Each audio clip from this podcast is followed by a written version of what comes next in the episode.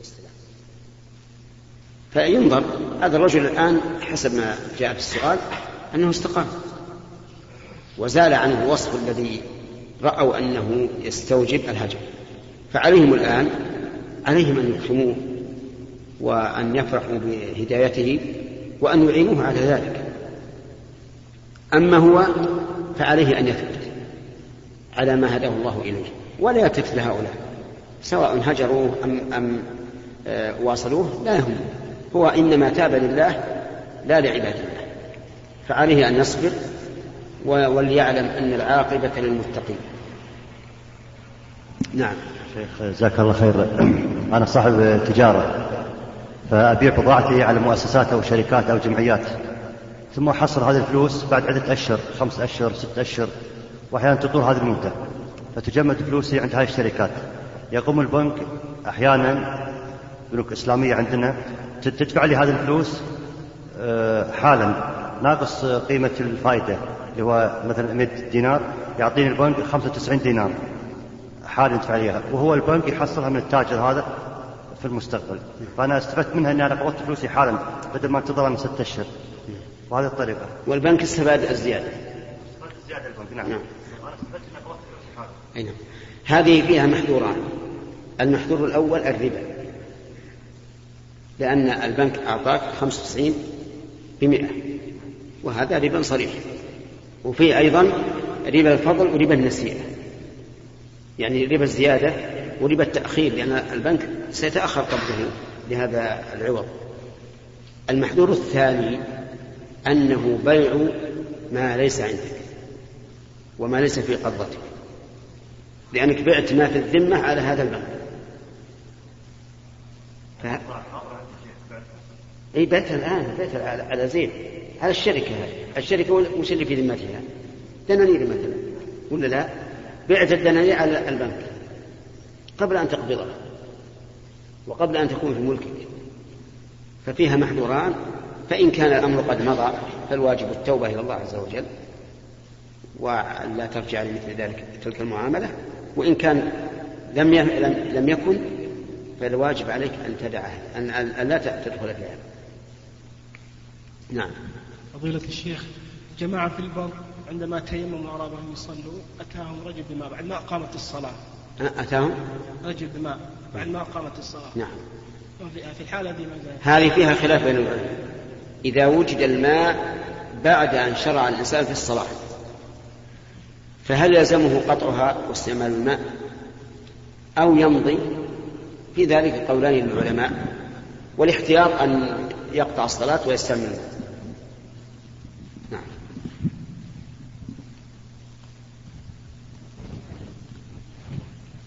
فضيلة الشيخ. هذا نموذج وصية نريد رأيكم فيه؟ خلها العصر فقط. لي العصر المسجد عشان ما نقطع الإخوان. وهذه مسألة خاصة. بعده فضيلة الشيخ عندنا إمام صاحب بدع صاحب إيش؟ صاحب بدع يكون أشعريا أو صوفيا. هل تصح الصلاة وراءه؟ سأعطيك قاعدة. كل من صحت صلاته صحت إمامته. إلا المرأة بالرجل. فحالق اللحية مسبل الثوب شارب الدخان المبتدع بدعة لا تكفره. كل هؤلاء تصح الصلاة خلفه إلا أن يكون في في الصلاة خلفهم إغراء لهم على الإقامة على ما هم عليه. بحيث يقولون ما شاء الله فلان يصلي خلفنا إذا نحن على صواب. فهنا لا يصلي خلفه. أما إذا كان يعني من عامة الناس الذي لا يهم الإمام أن يصلي خلفه أو لا فليصلي خلفه. فهمت القاعدة الآن؟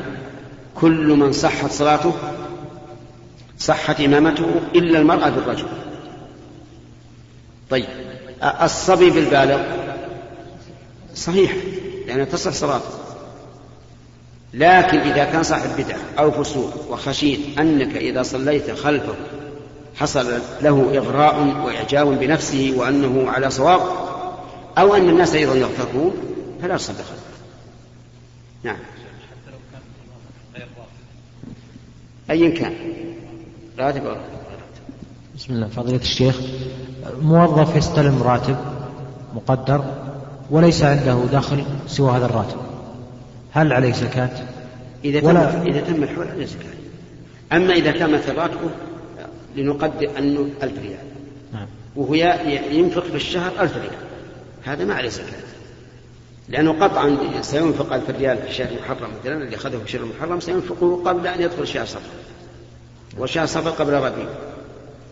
فيبقى ليس عنده شيء. أما إذا كان يبقى عنده شيء فعليه الزكاة. لكن كيف يزكي هذه الرواتب؟ في طريقان. الطريق الأول أن يقول مثلا دخل عليه في شهر المحرم 500 ريال. في شهر صفر 500 ريال.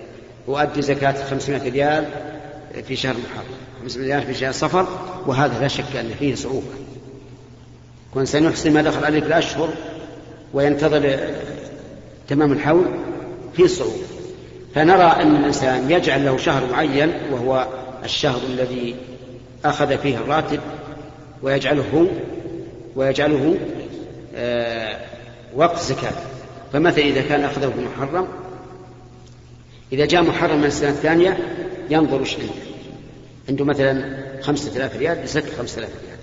حتى راتب شهر ذي الحجة القريب طلع زكاة.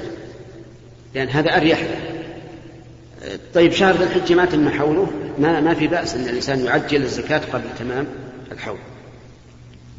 فهمت؟ طيب. آه، ما يكفي. نعم. بالنسبة يا شيخ إذا اغتسل الإنسان الجمعة أو تبردا أو ونوى الوضوء يكون له وضوء أخرج أعضاءه مرتبة. إيه ما ما في يعني غسل الأعضاء مرتبة. هو غسل من خالف؟ لكن, لكن غسل أعضاءه مرتبة لا أخرجها مرتبة وش معنى أخرجه مرتبة؟ يعني أخرج وجهه ثم أخرج. يعني هو غامس في الماء؟ هو تحت الدش مثلا طيب. يعتبر له وضوء هذا. إذا إذا غسلها مرتبة صار وضوء. طيب فأما إن عمم ما على بدنه بدون ترتيب فإن كان عن جنابة أو عن حيض في المرأة أجزأه عن الوضوء. وإن كان تبردا أو للجمعة لم يجزأ لأن هذا عن غير حدث نعم. شيخ بارك الله فيك هل الجمع في المطر من أجل المشقة أم لذات المطر؟ لا من أجل المشقة. والدليل على هذا أن حديث ابن عباس رضي الله عنهما في صحيح مسلم جمع النبي صلى الله عليه وسلم بين المغرب والعشاء بين الظهر والعصر وبين المغرب والعشاء من غير خوف ولا مطر. قالوا ما أراد إلى ذلك؟ قال أراد أن لا يحرج أمته. يعني أن لا يشق عليه.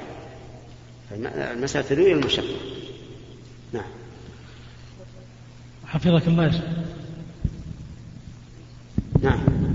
يقول حفظك الله قضاء الدين آه، من الزكاة عن الميت. القول الراجح في هذه المسألة. القول الراجح أنه لا لا يجزي. قضاء الدين عن الميت لا يجزي. وقد حكاه ابن عبد البر وأبو عبيد إجماع العلماء أنهم أجمعوا على أنه لا يجزي. لكن نقل الإجماع فيه نظر لأن فيه خلاف إلا أن هذا الخلاف ضعيف. والدليل على عدم إجزائه أن النبي صلى الله عليه وعلى آله وسلم كان يؤتى بالرجل ليصلي عليه وعليه الدين فلا يصلي عليه مع أن عنده أموال زكوية في الغالب.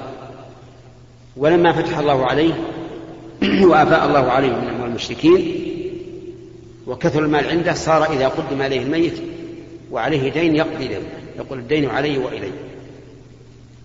فالصواب أنه لا يجزي. ثم إن فيه ضررا على الأحياء. لأن عاطفة الناس على الأموات أقوى من عاطفتهم على على الأحياء. فلو فتحنا هذا الباب لكان الإنسان يراجع حسابات أجداده وجداته من قبل أبيه وأمه هل عليهم دين؟ ثم يذهب يقضيها. وكذلك أيضا الآباء والأمهات والأخوان الذين ماتوا قريبا وعليهم ديون يذهب يراجع الحسابات ويقضيها ويبقى الأحياء الذين على وجوههم ظل الدين غير مقضين عليهم الدين. فالقول بأنها تجزي مخالف لظاهر النصوص من وجه ولما تقتضيه مصلحة الأحياء من وجه آخر. وهؤلاء الأموات إذا كانوا أخذوا أموال الناس يريدون أداءها فإن الله يؤدي عنهم كما ثبت ذلك عن النبي صلى الله عليه وسلم. نعم. الله عنك. حديث الرجل. وأيضا فيه محذور ثالث. إذا علم الورثة أن دين مورثهم سيقضى وليس مشهورا بالغنى ربما يكتمون التركة ويقول إنه لم نخلف شيئا من أجل أن يقضى وتبقى التركة له.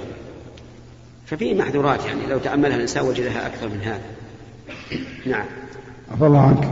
حديث الرجل الذي قال للنبي صلى الله عليه وسلم ما أجعل لك من صلاتي. قال صلى الله عليه وسلم ما شئت.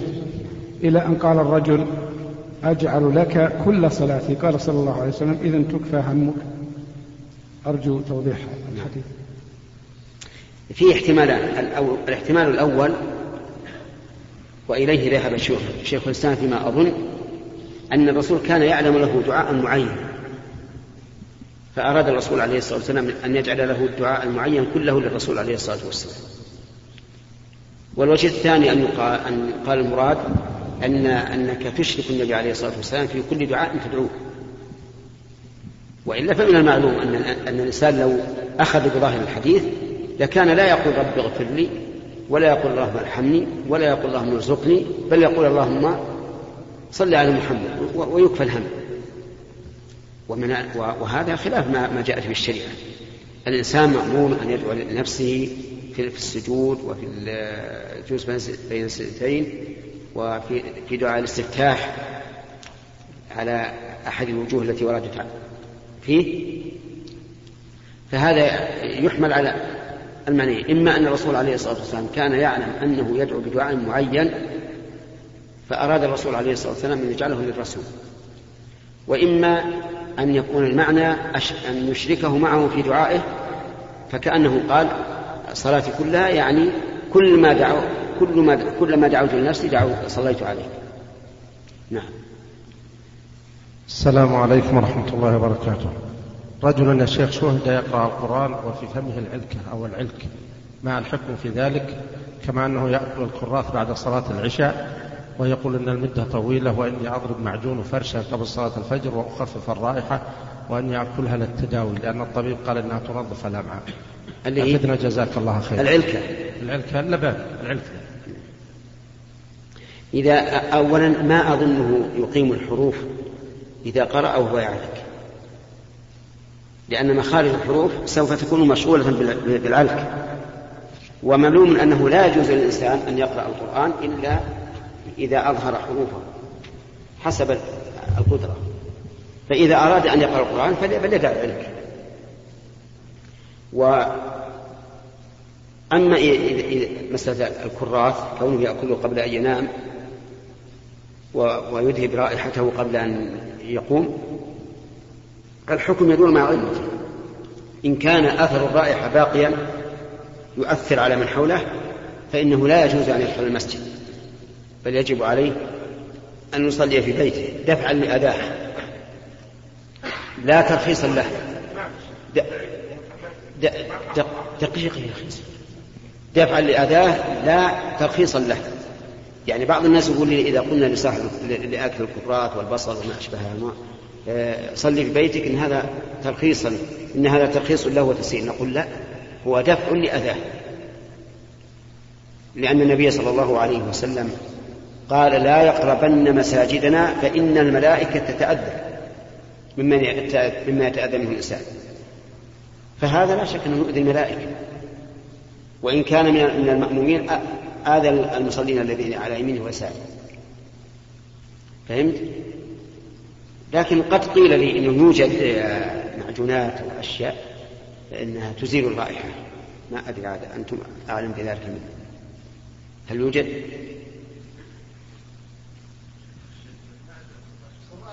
إيه. يعني في النفس اذا معناها لا بد اللي هو أي ما الحمد لله. إذا كان أقول إذا كان يأكل التداوي فلا حرج عليه. ولكن لا يصلي مع الجماعة. حتى يزل ما في بأس يا إخوان. يعني لو قال قائل ربما يجي واحد يقول ما أنا مصلي مع الجماعة بات الكراث علشان ما أصلي. قلنا هذا حرام.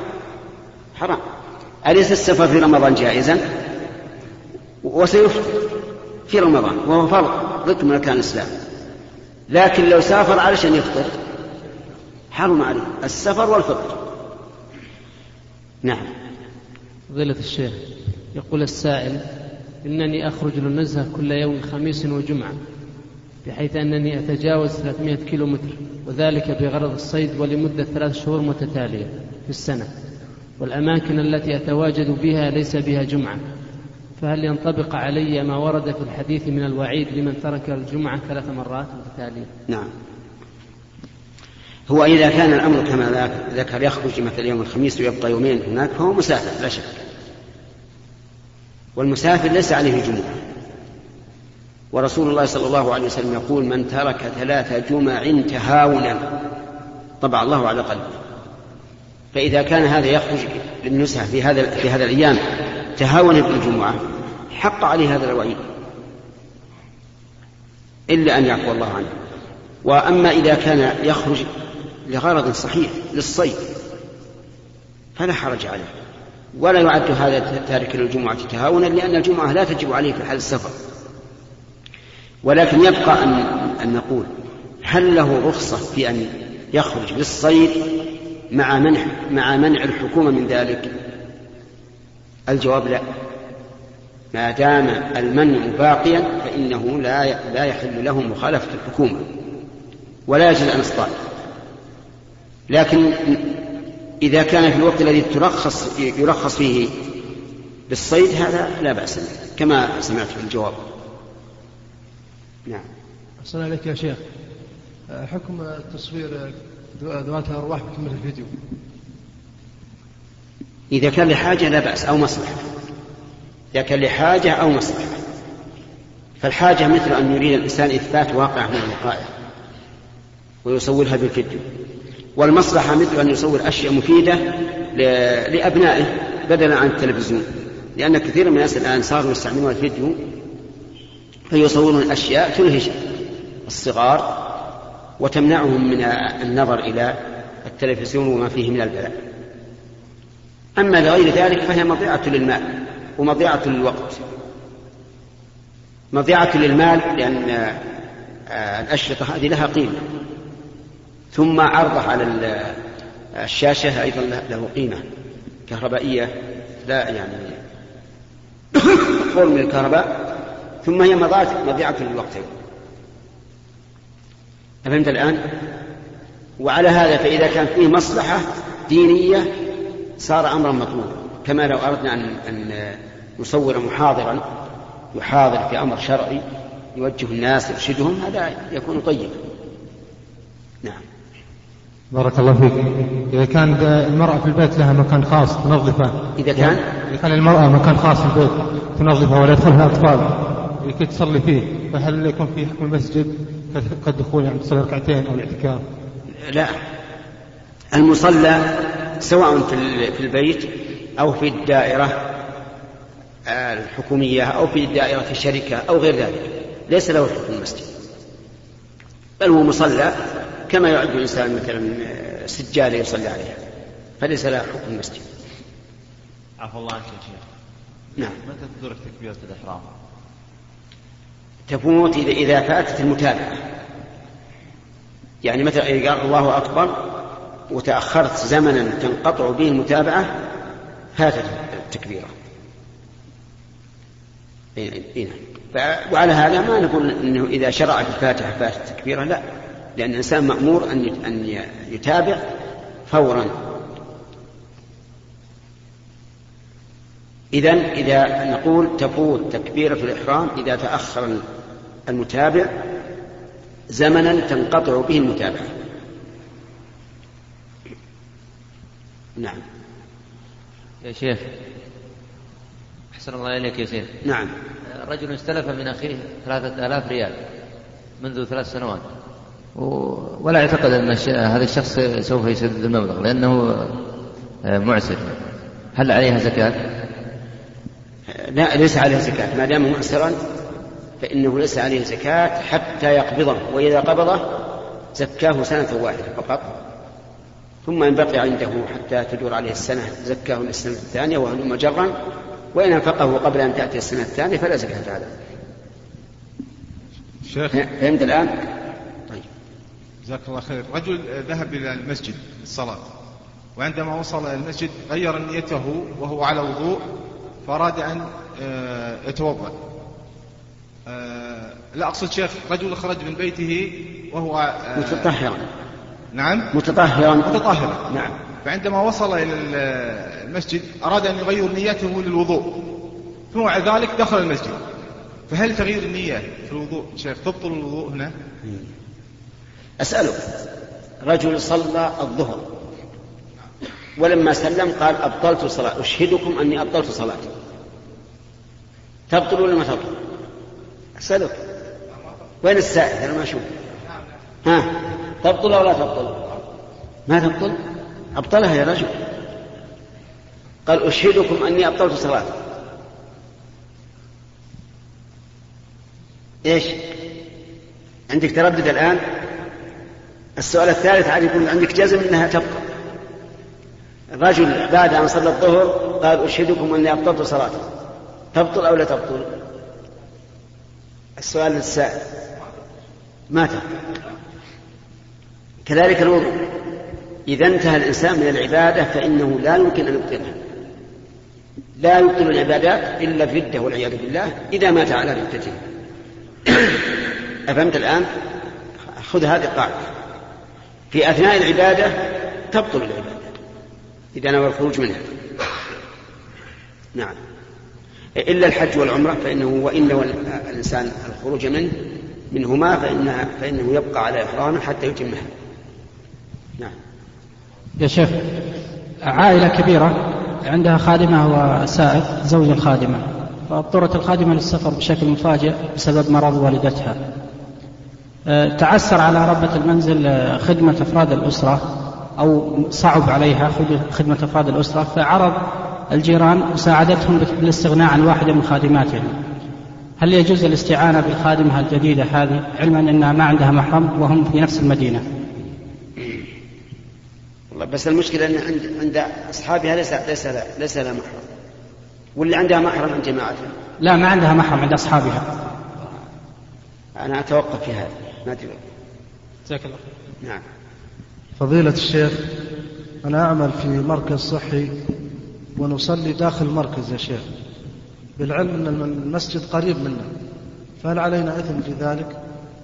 الطبيب والطاقم الفني معنا كلنا سويا. والله الظاهر أن بقاؤكم في المركز أحسن لأنه ربما يأتي إنسان آه، على وجه مفاجئ. فلا يجد أحدا فلا حرج عليكم أن تصلوا في مكانه.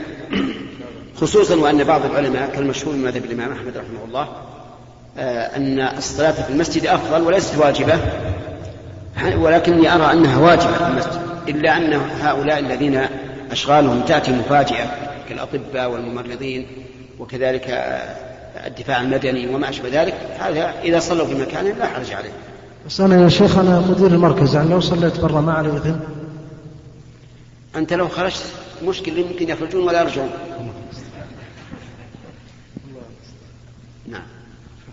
بارك الله فيك يا شيخ. ما هو أشهر الحج؟ إيش؟ أشهر الحج. هل لغاية عشر الحج أو لا؟ أشهر الحج بارك الله فيك كما قال الله عز وجل الحج أشهر معلومات وأشهر جمع. شهر. والجمع أقل. والثلاثة شوال وذو قعدة. لكن في من يقول أن عشر ذي الحجة. دعني في من يقول أنا أنا, أنا أريد أن أن تفهم الجواب بشيء مركز. الأشهر قلت أقل الجمع ثلاثة طيب. أولها ثم. ثم. أدري أنت الموضوع ولذلك نرى أنه يجوز للإنسان أن يؤخر طواف وشيء أن يؤخر. ليش بالأول ما في شيء؟ ما تغير. أقول نرى أن الإنسان إذا أخر يمكن اللي معه. أرى أن الإنسان إذا تأخر إذا أخر طواف الإفاضة إلى آخر الشهر فلا بأس. لكن لا يخرج آه، شهر الحجة إلا وقد أدى الطواف والسعي. يا شيخ أحسن إليك. إذا اتفقوا أشخاص مسافرون على أكل بصل. إي نعم. يجوز يا شيخ؟ يعني وش اللي يجوز؟ أي لا بأس. لكن بعض العلماء يقول رحمهم الله إنهم إذا أكلوا بصلا لا يصلون جماعة. لأنه يكره لأكل البصل أن يحضر الجماعة. وهذا فيه نظر والصحيح أنهم يأكلون البصل ويصلون جماعة. لكن لا يأتون للمساجد لئلا تتأذى الملائكة بذلك. أنا فاهم. الآن نقول لا بأس. يصلون بصلا يأكلون بصلا وكراثا وثوما لأنهم بعضهم من بعض. يا شيخ. آخر شيء؟ نعم. اخذت اخذت أخذت. ما يكرر السؤال؟ ما يكرر يا أخي. ما أخذت قبل؟ يا شيخ. نعم. اللي ما سأل. في في سؤال يا شيخ. نعم. الدعاء في الصلاة بعد تكبيرة الإحرام كان الرسول عليه الصلاة والسلام يدعو بدعاء قبل دعاء الاستفتاح. فما هو الدليل يا شيخ؟ ما في ما في دليل. نعم. ما في دليل أن الرسول عليه الصلاة والسلام يدعو. بين بين الإقامة والتكبير ما في ما في دليل. بعد تكبيرة الإحرام. هي الدليل حديث أبي هريرة. قال كان النبي صلى الله عليه وسلم إذا كبر الصلاة سكت هنيهة فقلت بأبي وأمي يا رسول الله ماذا تقول؟ قال أقول اللهم باعد بيني وبين خطاياي كما بعدت بين المشرق والمغرب اللهم نقني من خطاياي كما ينقى الثوب الأبيض من الدنس اللهم اصلني من خطاياي بالماء والثلج والبرد هذا دعاء هذا نوع من أدعية الاستفتاح. النوع الثاني سبحانك اللهم وبحمدك وتبارك اسمك وتعالى جدك ولا إله غيرك. شيخ أي دعاء؟ اللي بعد تكبيرة الإحرام هو هذا قلت الرسول يفعله. إذا أمكنك أن تدعو بذلك فادعو الله به اللهم باعد بيني وبين خطايا سنة تقول هذا أحيانا وتقول سبحانك اللهم وبحمدك أحيانا. لا ما تجمع نعم ما تجمع بينهم وإلى هنا ينتهي هذا اللقاء. وإلى لقاء قادم إن شاء الله بعد إفطارنا من ست شوال. ألحقنا الله وإياكم خيرا وجعلنا من يصوم ويقوم رمضان إيمانا واحتسابا.